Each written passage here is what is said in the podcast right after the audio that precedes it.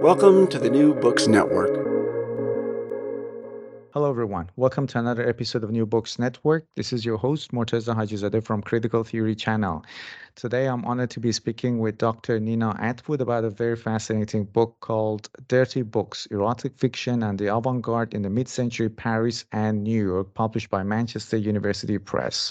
Nina, welcome to New Books Network. Thank you very much for having me. Uh, before we start talking about the book, could you please briefly introduce yourself uh, to our audience? How did you become interested in history, in literature, and more importantly, how the idea of this book came about? Right. Okay. Well, I'm an historian, um, and I work mostly in the area of um, histories of sex and sexuality uh, from the Victorian to the modern period. And I, I guess I started my um, my studies in the Victorian period. You know, when I was doing my PhD, um, Victorian prostitution was what I wrote my thesis on. And from there, I guess I've sort of moved a bit more into the into the modern period. But even from when I uh, was, I guess I was a so I'm a social historian, but I've also moved into the area of cultural history as well. And even when I worked on my thesis, I looked at pornography and I looked at literature. So I've always been interested in those um, different historical sources and what, what they can tell us. Um, so yeah, my interest, I suppose, in the in the sex and sexuality side of things uh, was there from the start. But um, but yeah, I became more and more interested in that discipline as um, time went on. Uh, and Barry Reay, um, who I wrote Dirty Books with, um, he's a social and cultural historian too, and um, he's also well, he's published works on um, various topics across the early modern to the postmodern periods, and he also has a specialty in sexual histories, and we've written quite a few things together and, um, you know, work really well together. And um, he's written a lot more than I have. So he's got some great books out there on called Transamerica and Sex in the Archives and New York Hustlers, um, work that I helped him uh, research or edit in some instances. But yeah, you know, you should check his work out. It's great. Um, so yeah, we've worked on a few things together. We've co-written a book with another author, um, Claire Gooder, on sex addiction. So yeah, we really did, or I really did sort of um, jump forward from the, the Victorian period. Um, and then in recent years, um, Barry and I have worked on sort of several articles, and it's those that have led us to the Dirty Books book, or, you know, this book. Um, and yeah, it's a sort of accidental sometimes when you, you, you come across these ideas. But um, yeah, we wrote an article several years ago now, um, about a moment, I guess you'd call it, in the history of gay male pornography, um, where a bunch of former college students got together in the nineteen nineties and they wrote pornography uh, that was intended for a, a gay male audience. Uh, and these authors used, you know, male pseudonyms, but many of them were actually women. Uh, most of them were straight. And they uh, they wrote books that were published by uh, Masquerade and Bad Boy Books, so they're, they're publishing companies. Um, and as well as the anonymous porn, they also published some reworked classics, um, which they modified for their nineteen nineties audience that liked their sex a bit more explicit. And it was actually doing that research where I first heard about Olympia Press and Maurice uh, Girodias and um, their earlier sort of nineteen fifties, sixties publishing strategies, which are a little bit some, you know, similar to what Masquerade and, and Bad Boy were doing in a way with the, the reworking of classics. Um, so that was, you know, a sort of fascinating point that um, I came across in, in that, but not what uh, Barry and I were working on. So nothing really, really came of it. But more recently, we became fascinated by uh, this sort of enigmatic man called Gershon Legman, um, who seems to pop up constantly um, in histories of sexuality for different reasons. He's a specialist, or he was, I should say, a specialist on erotic folklore and limericks, um, a sort of fanatical bibliographer and book collector who helped Kinsey source books for his library. This, you know, Gershon was a sex researcher.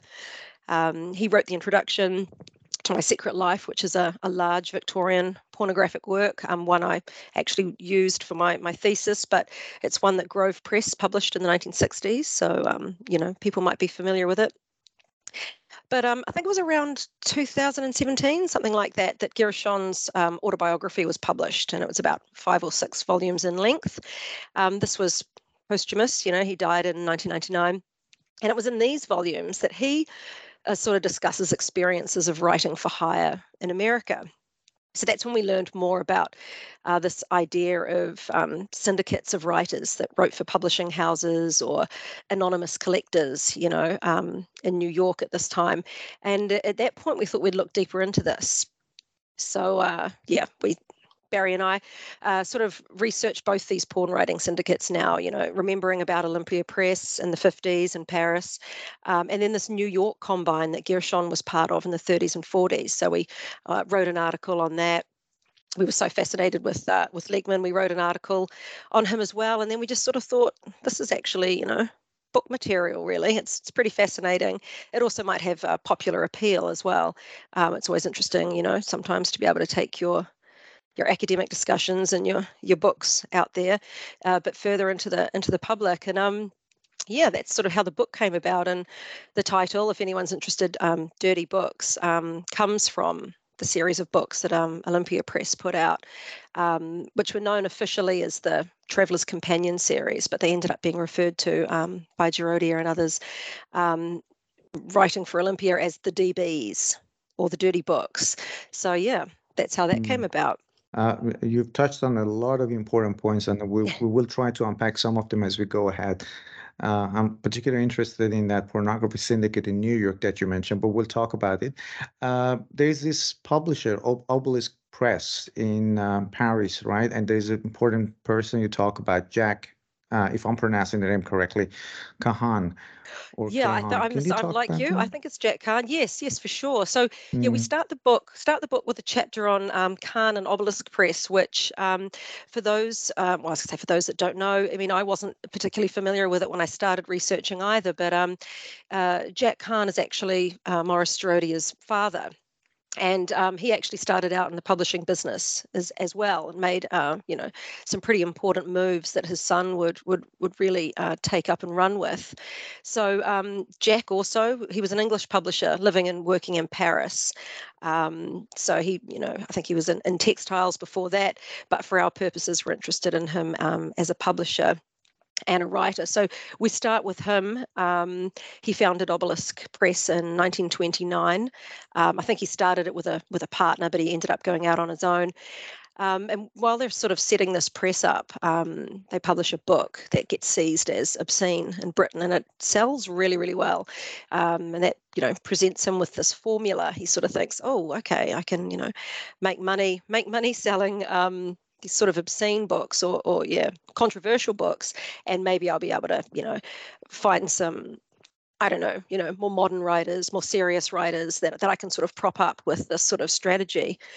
Um, and at this time, English language books um, published in France weren't sort of subject to the same censorship laws as they were in the U S and the U K. Um, it wasn't a case of anything goes, obviously. Um, you know, they could and they, they were confiscated if found. But, you know, it was just a sort of a different space. There was a little bit of a, a freedom there. Um, so publishing English language work um, in Paris, uh, stuff that had already been banned, you know, in the U K or in the U S, or that was looking impossible to publish, um, became his goal, basically, his modus operandi. And um, he was really interested in um, controversial books. You know, he'd put things like banned in America on the title page to advertise the fact and, and appeal to readers. Um, so, yeah, his strategy, and this is something that we see with with Maurice Girodias throughout throughout our book, is um, he has this strategy as a publisher to sell, you know, lighter, racier fiction, to fund more modernist literature, basically, and, and try to discover the next James Joyce. You know, these these these publishers did have these sort of lofty ambitions at the same time. Uh, but what, of course, is interesting is he uh, adds to this formula by wrote, writing his own novels as well, which is quite interesting, uh, under a pseudonym, of course. Mm. Um, yeah. And uh, I guess in France, they were more liberal than uh, America in terms of censorship. But he's, there was still censorship in place. How did he manage to avoid uh, censorship of his dirty books, let's say? Right. Well, he, I think the language thing um, is sort of important in the in the first instance. So, like I say, he's, he's based in Paris and he's publishing in the English language. And I, I think we're naive to to expect um, at this time, especially in the you know in the twenties, uh, twenties and early thirties, that you know everyone in the French police is also knows English, because they didn't. So, you know, we did this research, and you you hear about you know. Um, the sort of interior ministry police with their lists of banned books, for example. Um, and they've got to be able to, you know, understand the books that they come across, I guess, you know. So the fact that um, the books are in English is sort of one way. Um, but there are also some legal loopholes at the time, and things are a little bit more more liberal. Um, they don't stay this liberal, of course, and um, I know we're still sort of talking about about Obelisk, but um, later on, for example, um, with Olympia, um, Maurice Girodias would, you know, um, retitle books to evade the police. You know, he'd he called Candy, which is one of their one of their sort of famous, um, quite popular novels. They'd call them lo- they'd call it Lollipop, um, and that was enough for a while to sort of evade um, evade the police. You know, um, books would get disguised under false dust jackets and stuff like that. So all sorts of things were attempted um, to avoid censorship, and also these books, um, you know, they're not always. always openly sold, sold in shops. You know, you've got soldiers, you've got tourists. That's the market that they were sort of being aimed at. So there's a lot of sort of underground, uh, subterranean trading and collecting and, and um, transatlantic, I guess, movement with this stuff. Um, but when you get into the research, I mean, maybe less so Jack, but Maurice in particular definitely um, goes through some prosecutions. You know, he definitely doesn't manage to avoid censorship, you know. Uh, but the other thing mm. with Jack Kahane is he he dies in nineteen thirty-nine, so his publishing endeavours are uh, really only a ten-year thing. But he um, he does some, you know, he publishes some pretty significant stuff in that time, you know. He, um, as well as his, you know, um, they call them, or not, or not they, he's been, his work's been described, I think I mentioned it before, he wrote some of his own books to help fund this this publishing mm. enterprise, um, sort of lightly erotic stuff, you know. Um, I think I think his first novel might have been called Daffodil. Um, but while he's doing that, obviously, he's also um, publishing, you know, what become modern classics, right, like Ford and Tyler's The Young and Evil, you know, which had been rejected by publishers um, in the U S. Um, very significantly, you know, Obelisk um, publishes Henry Miller's Tropic of Cancer and Tropic of Capricorn, and um, one of Anaïs Nin's books, you know, Winter of Artifice. So, you know, and as well, and this, of course, you know, this is first-time publishing for some of these these people, and as well as this, he's uh, he publishes other stuff that he's not the first to publish, like um, D H Lawrence's uh, Lady Chatterley's Lover and Radcliffe Hall's Well of Loneliness. So these books have been published and and um, kind of up before the courts before this. But but yeah, we, this is why we start with with Obelisk. Um, mm. It's it's not the, the syndicates that first got us into researching the book, but we suddenly see this publishing strategy, where it comes from, you know, the success that it um, that it has, um, especially in getting these these other books published at a time when, yeah, censorship and stuff is a very real, you know, mm. possibility. Uh, you, you've talked about, you've mentioned this syndicate. So as you mentioned, there was this pornography syndicate in the New York in nineteen forties, and you talk about a character, Roy Melisandre. So what was this syndicate? Who was this character? And also uh, there were apparently some pretty much well-known writers, or writers who later on became well-known, who were part of this uh, syndicate. Can you talk about that a little bit more? Yes, sure. So um, this is where uh, Gershon Legman's um, memoirs were, were interesting, but also, um, as I'll talk about in a moment, other diaries that tell us about this as well. So what you've got in the uh, in this figure, you've got this guy called Roy Melisandre Johnson is actually his name, um, and he's this oil magnate, this millionaire from um, Oklahoma. He's a private collector of pornography. Um, he has contacts across America, you know, book dealers, uh, people who are, are sourcing um, and commissioning original pornographic literature for him. Um, you know, they would have their contacts out. Um, these, this work would be bound and sent to him. Now, from what we can tell, New York's definitely not the only sort of um, combine or group of writers writing for Johnson. You know, you you find out once when you're in the archives that, you know, there's book dealers in Chicago and, and L A, and there's no doubt lots of things happening in, in tandem there. But the the syndicate we have the most information about is this this one in New York in the forties. Um, so, yeah, like I say, Mal, uh, Roy Melisandre Johnson, he's he's a fairly anonymous figure at the time. People sort of don't know who he is. He's referred to as, you know, the collector, and it's intermediaries that that we um, hear about a lot as well. Um, so the point is he thinks he's uh, commissioning original pornographies for his own personal use, right? and he's, you know, paying sort of, you know, money per page, one to two dollars per page for these um, fifty-page um, pieces of work. Um, and funnily enough, we find, and you find in the archives, that um, you know, writers at the time took carbon copies of their work, and some actually eventually on-sold it, or, or book dealers did. Um, and we don't really know about his name um, or his role in the syndicate until after he dies, right? So that's the That's the Johnson side of it. But yes, um, you know, as you mentioned, there's some pretty well-known writers um, in the syndicate. So this is where we get some connections with um, with Kahane and Obelisk as well, is that Henry Miller is supposedly um, one of these writers. Um, um, interestingly, the the degree of his involvement sort of up for debate, and we talk about it in the book. But, you know, he, he definitely writes something for this collector, um, as does Anaïs Nin. Um, Gershon Legman, of course, um, and we hear a lot about, um, you know, a lot about his sort of dealings with the book collector and, and his memoirs. But there's other figures too. There's the the writer Bernard Wolfe, um, the poet Robert Duncan, I think uh, Caresse Crosby, she was a publisher, and the artist Virginia Admiral. And for those who don't know, she's uh, Robert De Niro's mother. Um, so there's this, you know, group of artists and poets. Um, many of them know each other. And in, in the case of Nin and, and um, Crosby and Admiral, you know, this is sort of a group of a group of friends, you know, writers and friends, sort of, you know, in the same social milieu. Um, Yeah, so pretty, pretty, pretty famous, really, um, and like I say, probably just one one group that that was doing this this for Johnson, um, and we hear about um, some of the experiences of of writing for this this collector, and not just in Gershon's memoirs, but, you know, also in um, Anaïs Nin's diaries, um, which is really, you know, fascinating to watch that. Um, that interplay, I guess, between, you know, her, her diary writing and the writing that she does for Johnson, and how that develops over time, you know. Mm. And, and you've you've mentioned Maurice uh, Girodias several times, and I'm interested also to know more about the role of Olympia Press. In uh, they obviously created some pornography, but also some experimental literature. So who was Maurice uh, Girodias? And yeah, so, also the yeah. Yeah, no, so Girodias, I think I mentioned it before, he's actually Jack Kahane's son. So he doesn't sort of take over Obelisk. There's, you know, a bit of time in between. But in the, the fifties, um, Girodias starts um, Olympia Press, essentially.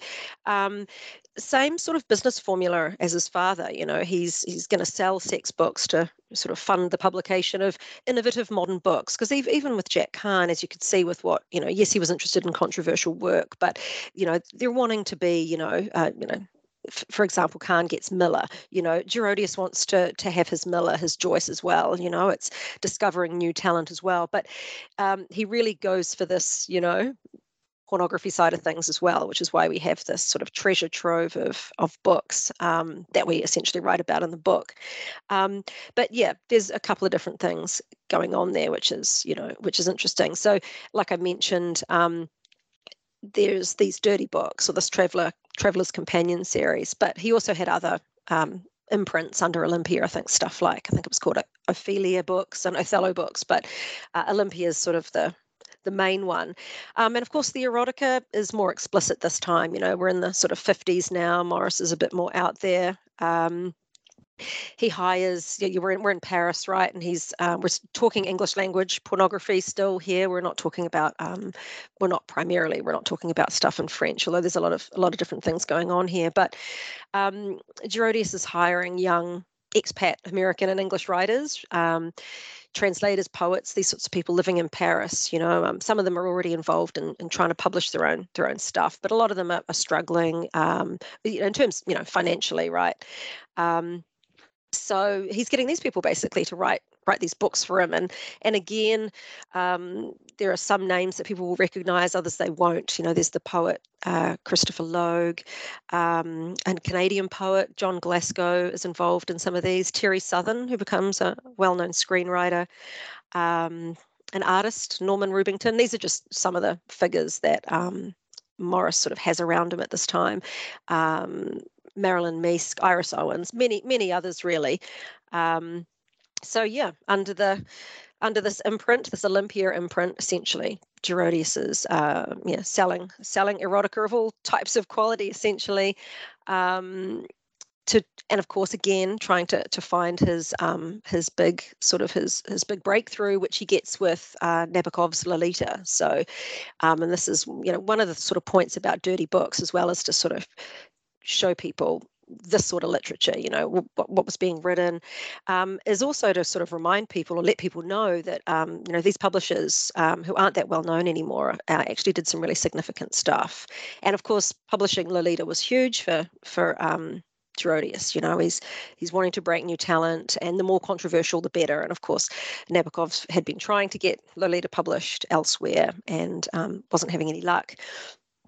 And of course, it's not just Nabokov that Um, gets published by Olympia. You know, there's work mm. by, as time goes on, you know, Samuel Beckett, more Henry Miller, um, Jean Genet, William Burroughs, Lawrence Durrell. So, um, you know, you you do have this sort of, uh, the innovative, avant-garde, sort of modern lit- literature coming out of Olympia, but you've also got these, um, all these Traveler's Companion or dirty books as well. And, you know, we're talking mid-fifties to mid-sixties in, in Paris here, because, of course, uh, Girodias is going to end up doing the same thing in, in New York a bit later. But, you know, there's nearly two hundred titles that get published by Olympia at this time, you know. Um, um, yeah, solid offering of pornographic work, you know. Um, and, of course, something we, we talk about in the book, you know, is that um, we're not sort of just talking about pornographic work at one end and, you know, works of modern literature at the other, but that um, both of these sort of types of, of work can be considered experimental, you know. And of course, you know, pornography sometimes is in the, uh, the eye of the ear of the beholder, you know. Um, some of the books aren't actually particularly pornographic at all. Um, you know, there, there's a lot sort of happening in between here. So, um, and of course, we're interested, as sexual historians are, in just the different ways that authors write about sex, and considering we've, you know, we're talking about the thirties and the forties and now the fifties and the sixties, um, sort of this is the period we're focusing on in the book, that that mid-period before the, the sexual revolution, where you expect sex to be more mainstreamed and for sex and literature to be uh, more out there, more on scene, um, more obvious. It's sort of, uh, this is the that evolutionary development before that. Mm. And um... The, the the title of your book, it's it's uh, dirty books, uh, erotic fiction, and avant-garde uh, literature. So I'm interested to know more about the role of uh, pornography, how it's related to avant-garde literature in the context of your research. Okay, well, one of the points that we where we try to get across, because um, you know, the term pornography makes people think of all sorts of things. You know, I mean, and, and it's basic sense, I guess, you know, you think of it as a, uh, I mean, I should probably point out, obviously, and for anyone out there that that studies it, it's a very historically contingent sort of a term, right? It's, it's uh, changes historically what it means, how you'd identify it, define it, that sort of thing. But we all think of it, I suppose, as the explicit sort of representation of sex, right? Whether it's, um, you know, visual or, or literature. And we're talking about literature here, but what we've got here with the subtitle of the book is that, you know, pornography can be avant-garde, right? So when we talk about things being avant-garde, we're talking about them being innovative, experimental, you know, somewhat outside whatever aesthetic or uh, ideological norms there are at, at a time, you know. And what we have with the writers, these Olympia writers, and probably many other writers at the time, is that the avant-garde can be pornographic too, you know, like some, you know, you can have experiment, experimental, innovative books with sex in them, you know, and and that sex can be can be explicit, it can be more implicit. Um, so for us, it's the fact that, like I say, porn can be avant-garde and the avant-garde can be pornographic, right? So sex can be used explicitly in uh, modern or avant-garde stories um, to different ends, really. Um, and you know, and in different ways, I guess I'm, I'm saying as well, you know, I mean, many of the authors that wrote for Olympia, for example, Uh, like, like I say, like the stuff for Bad Boy that sort of got us interested into it in the first place, you've got anonymity, right? You've got pseudonyms being used, and they really provided, I mean, yes, on the one hand, you know, hiding from, you know, uh, prosecution, I, I suppose, and being identified, but also a real freedom to experiment, you know. So we saw that in some of those nineteen nineties Bad Boys works in, in a much later period. But um, whether it was straight authors, that sounds obvious or, or basic, but, you know, straight authors writing gay porn, but it's women writing as men, it's vice versa. Um, and of course, when we're talking about the fifties, this is even more experimental. It's, it's pre-sexual revolution, you know. Um, And, you know, many of the porn authors, like I think I mentioned, were young artists and writers. Okay, so they're, you know, they're um, already sort of trying to hone their craft. And most of them, you know, probably used the pornography to hire um, as one of the many jobs they did to earn a living, you know, especially those expats in, in Paris and even those in New York in the sixties. But um, you've got others like Nabokov, for example, who was trying to find a publisher for their work, um, which others wouldn't touch. So this is that other connection to the avant-garde, obviously. So, um, and then, of course, you've got uh, writers like like Miller and Nin, where the pornographic and the avant-garde were part of their style as well. You know, you could you can find those elements in, in, in their work. And we use this term, and I think it's Lauren Glass's term, but this term in the book, aestheticized obscenity. And I think it's a great way of encapsulating, you know, the possibilities of that relationship, you know, between pornography and, and avant-garde literature. You know, you're not, not talking about this binary, you know, um, this idea that um, modernism, I suppose, employed the sexually graphic in the service of literary innovation. So that's the that's the relationship we're, we're interested in. And uh, w- when I was reading your book, something that was really really interesting to me was the role of Olympia Press in translating or maybe bringing back some of the classic literature, the eighteenth century erotic writing. And uh, it was, I guess, a few months ago, I was talking to another author about a book that was recently published called uh, Sex and Social Protest, which was about erotic writing in the eighteenth century uh, literature. Now, uh, I'm, I'm interested to know what kind of uh, classic literature or eighteenth century literature they brought back. What works were translated or maybe reworked? Uh, that would be great if you could talk about that aspect of uh, the book.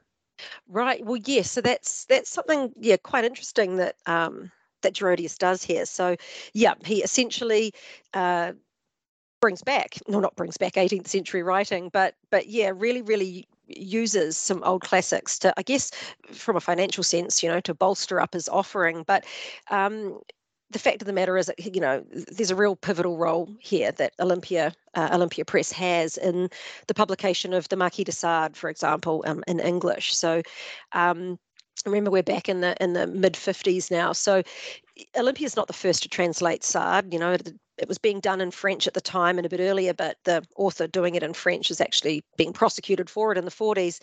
Um, And I, I think some authors had had made some sort of inroads as well in the in the nineteenth century. But what you get with Olympia is the sort of uh, first move to do it systematically and, and more wide ranging, you know. And um, two of these two of the authors, and as part of this um, sort of expat circle that uh, Girodias has has around himself in the um, in the beginning, is a couple of figures called uh, Richard Seaver and Austen Wainhouse. Now, I think they're already um, translating Sade, you know, in their own time on the side before they meet uh, Girodias. But he gets wind of this. He thinks, you know, I'm, you know, obviously I'm just imagining, he thinks, oh, well, this sounds great. You know, de Sade's obviously, uh, obviously controversial, you know, in the extreme, you know.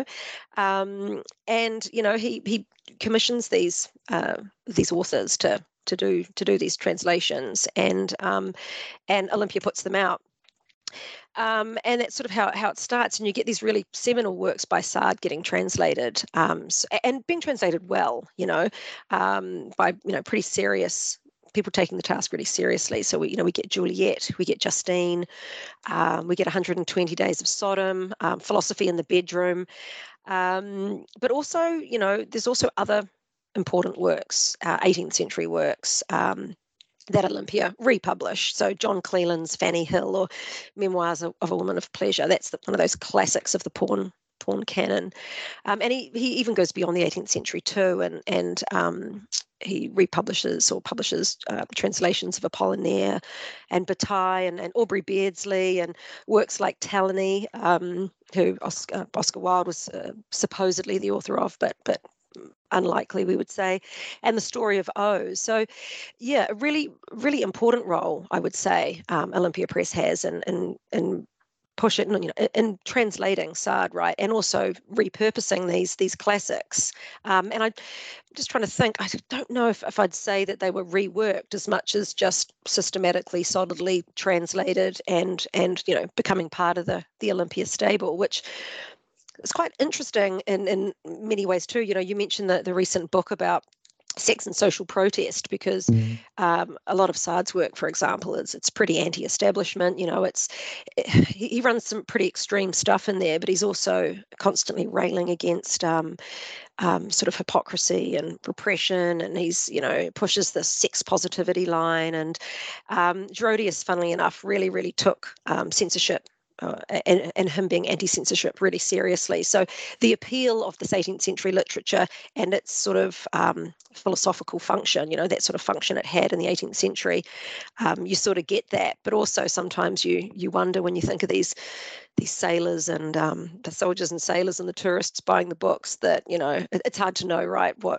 what Olympia's um, readers wanted. You know, some of the some of the stuff in Sade is um, it's well, some of it's obviously really, really violent, you know, and you know, perhaps too extreme for people, but also it's, you know, can be incredibly dated too in what they talk about. So, um, but it's just one of those other strategies, um, not just a strategy, I think, for for for Olympia, but it actually became something that, you know, they've got a really important role in, you know, and a lot of these works continue to be republished by other publishing houses later, right? So Grove Press becomes one of the, the more well-known nineteen sixties publishers of this stuff, and funnily enough, or ironically enough, with Wainhouse and Seaver actually, but it's it's the role that, you know, their work played with Olympia in that earlier period, which is which is really significant, you know. Mm. Um, and, and Olympia Press, it was sort of modeled after its Parisian counterpart in um, the Olympia Press in New York. How, how was it similar, or maybe different to its Paris, Parisian counterpart? Right. So yeah. So Maurice moves to New York, right? So he sort of gets chased mm. out of chased chased out of France, so, so to speak. You know, he's getting prosecuted um, quite a bit there for uh, for his work. He's also running out of money. He's um, you know, we don't talk about it a lot in the book, but he's, well, no, we do, we, we do touch on it, but he's, his business practices are pretty, pretty sketchy. Um, you know, his contracts or lack of contracts with authors, but essentially he wants to move to more positive climes and um, where he sees things being a bit more liberal. So he, he moves to New York and sets up an Olympia Press there. So we're talking um, mid to late sixties now. I think it was nineteen sixty-seven to, to nineteen seventy-four. And it's sort of similar and different, you know. I mean, similar in the sense that he, he's going to, he's pushing the same strategy, you know. He's going to, um, he's going to use, you know, use the erotic stuff and keep up this constant search for, you know, I don't want to say better quality, but I'm trying to think his glorious authors he used to he used to refer to them as. But um, he, he does this move, and he actually republishes about thirty of the Paris Olympia titles anyway. So he actually sort of, you know, brings part of his catalogue with him. So there's some crossover there. And um, he has, you know, a, he had that sort of expat group around him in, in Paris, and in New York he gets ghostwriters, um, ghostwriters in. Um, some of them end up writing under well-known Olympia names. So there's um, an author called Marcus Van Haller, who was uh, originally John Stevenson, I think a British civil servant. But um, the Van Haller novels are, are quite quality novels, and that sort of porn range that he does. And uh, Olympia New York ends up putting out a, a lot more under the same name, not authored by Stevenson this time, but but by ghostwriters. Um, and he puts a call out for new authors when he's in America. So he, I guess he does this via literary agents, but we know he, he puts out ads in the Village Voice in New York as well, and and commissions people, you know, like he did um, in the past. And, you know, you get the same range, range of style from, uh, and range of uh, quality, I should say, um, you know, from the pretty bad to the really good. Um, There's some standout authors again in this new stable, and I guess I'm talking about the, the pornographic stuff now. Um, uh, Marco Vasi, for example, um, writes quite a few books um, for Olympia. Um, but yeah, there's there's quite a there's quite a few good, you know, really great authors that come out at this point. Um, we actually interviewed Sharon Rudall um, for the book, and she's a well-known um, American visual artist, um, and she told us, you know. Um, as Nin and others have said, you know, regarding their own um, porn writing for hire, you know, about that financial imperative, right, that draws them into it in the beginning, but also what it what it did for them. Um, you know, it was a chance to write, and it was a chance to be published, to sort of rebel and to make money and to express themselves and their sexuality. And um, Rudall writes some really great Olympia books, actually. You know, they're really good. And um, this New York iteration actually publishes about four hundred titles, so that's, you know, twice as as many um, that were published as in Paris. Um, and of course, this time, um, you know, I suppose Girodias is still sort of railing against censorship, but he also feels that uh, Paris, you know, the Paris Olympia did that. You know, he, he says we dismantled censorship essentially uh, with the Paris iteration, um, but he really does see the the New York Olympia as being part of the the sexual revolution. You know, this is the the first sort of half of the sixties, um, and you know, he says the New York office is all about normalizing the erotic in creative writing. So that's sort of the difference. You know, the similarities and the differences. Um.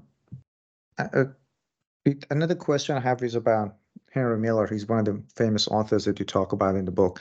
I, I, I'd like to know how maybe you differentiate between high literature and just pop erotica, or where you see the works of Henry Miller. Is he more famous for its literary merit or for the for, for the erotic qualities of his uh, fictions?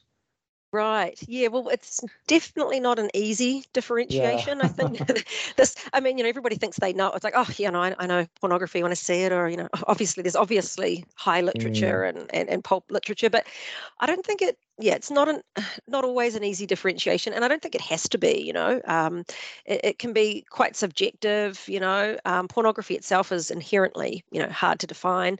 Um, and we talk a lot in the book about Um, sort of boundaries being blurred. Um, mm. That, you know, we, I was like you and I were saying before, how written pornography can have avant-garde elements in it, and sort of vice versa, you know. Um, and of course, I think, I mean, this is uh, s- slightly different to what, what you're asking, but you've even got a, the other relationship between high literature and pop erotica going on here. So you've got um, publishers like Kahane and Girodias actively building up um, the erotic side of their business to help launch the careers of what they see as their more serious writers, you know. So there's that relationship there.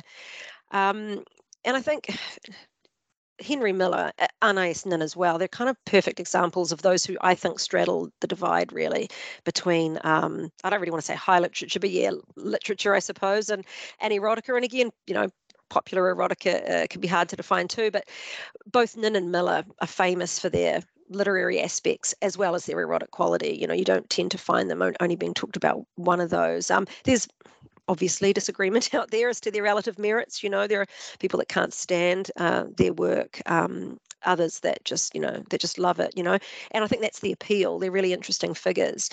Um, and I think, you know, uh, that's what makes the Obelisk Press, you know, and the Olympia Press, and their take on that whole smut versus serious literature differentiation um, um, pretty interesting. And it's kind of what, well, it is. It's one of the things our book sort of aims to do with all the examples, right? So if anyone gets a hand on the book, you, you know, you like pornography inherently is, you know, it's there's a lot of boring, I'm not, I say boring, boring examples, because the repetition of sex acts is, you know, is boring. But the point is that, you know, it shows how varied the, I can't believe I didn't mean to say the book was boring, but you know what I mean? It's lots and lots of examples yeah. to sort of show people how varied the different grades or types of pornographic writing can be, right? You know, just through the study of these particular publishing houses, you know. Mm-hmm. Um, and, you know, it's not always easy to to accumulate these sort of works if anyone's interested in reading them. So that's sort of what we want to do, is offer a bit of a window in there, as it were, and to let the writing speak for itself, you know. Um, and I think I said earlier too, so, you know, you've got to, you've got to remember that um, these words like obscenity and, and pornography, um, they are historically contingent sort of things. So they're always yeah, contested, yeah. you know. And like I say, some people will think a piece of writing is trash and someone else will see those innovative elements in it, you know. It's in the eye of the mm. beholder, I guess. Yeah. yeah. Uh, another very important part of your book is uh, the role that they, these erotic fictions, these erotic novels played in foreshadowing the sexual revolution of nineteen sixties. Uh, we'd appreciate it if you could talk about that part of your book as well. Uh, yeah, well, we we really do see these works. And of course, this, you know, our, our book's looking at the sort of thirties to the sixties, but not, you know, not everything that's done, right? We're focusing on these particular uh, publishing houses, but we really do see them as, you know, a literary arm um, or a strand of the sexual revolution, as it were. You know, there's a, a larger process of mainstreaming sex, which is going on across the twentieth century. You know, we all, you know, there isn't this sudden revolution in, in sixty-seven, you know, where sex is, you know, on scene, and and this, you know, there really is an evolutionary aspect to what we know about the sexual revolution of, of the late sixties, and um, changes were happening in different areas of life, you know, that are coming to fruition.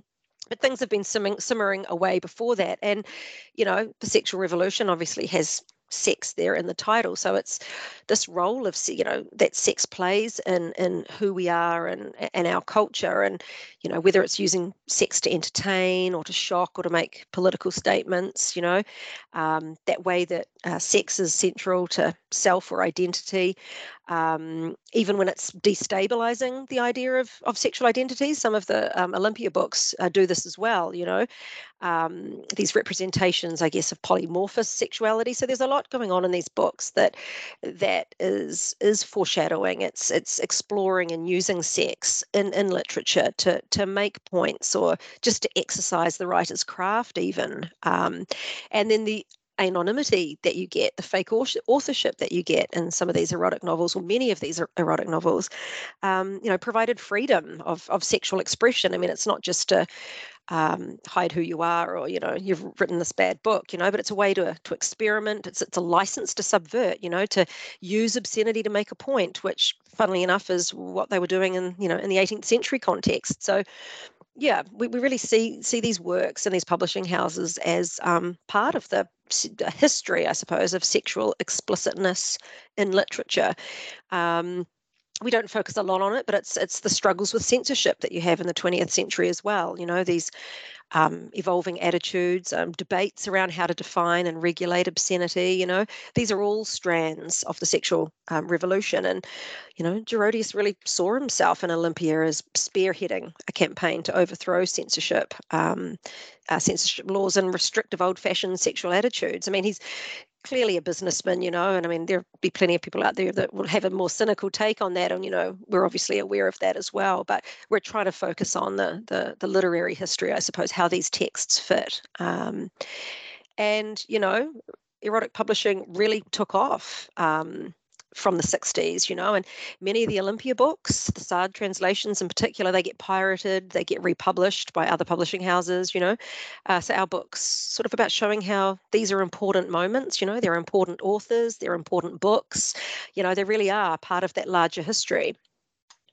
It's, it's uh, quite interesting because uh, the, the book that I told you about a few minutes ago, Sex and uh, Social Protest, so that focuses on eighteenth century literature, but the chapter of the book is about how many of that that that literature was kind of rewritten or republished in the twentieth century, and the author again does point to uh, you know, that sexual revolution and also second wave feminism in the nineteen sixties and seventies, how those novels sort of foreshadow. So when I was reading your book, I was also reminded of uh, that book as well.